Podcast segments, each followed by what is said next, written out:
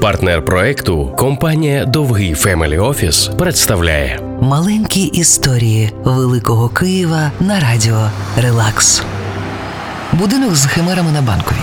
Місце для прийому міжнародних делегацій і місцева легенда. Гігантські жаби, бетонні голови слонів, носорогів, антилоп та крокодила. Дім архітектора Владислава Городецького.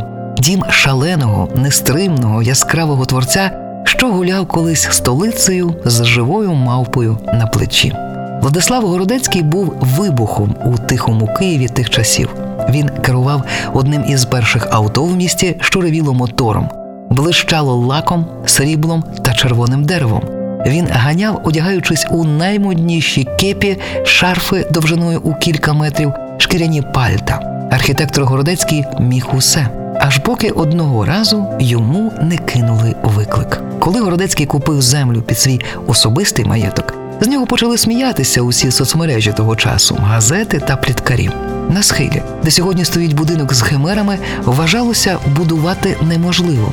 Городецький запропонував критикам побитися об заклад.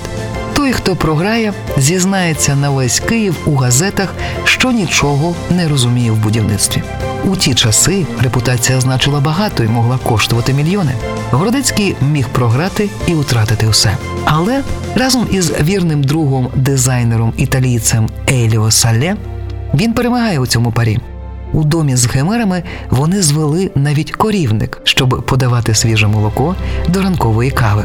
І сьогодні мистецтвознавці світу кажуть, що значення Городецького для Києва настільки важливе, як і значення Гауді для Барселони. Маленькі історії Великого Києва на радіо Релакс. партнер проекту компанія Довгий Family Office.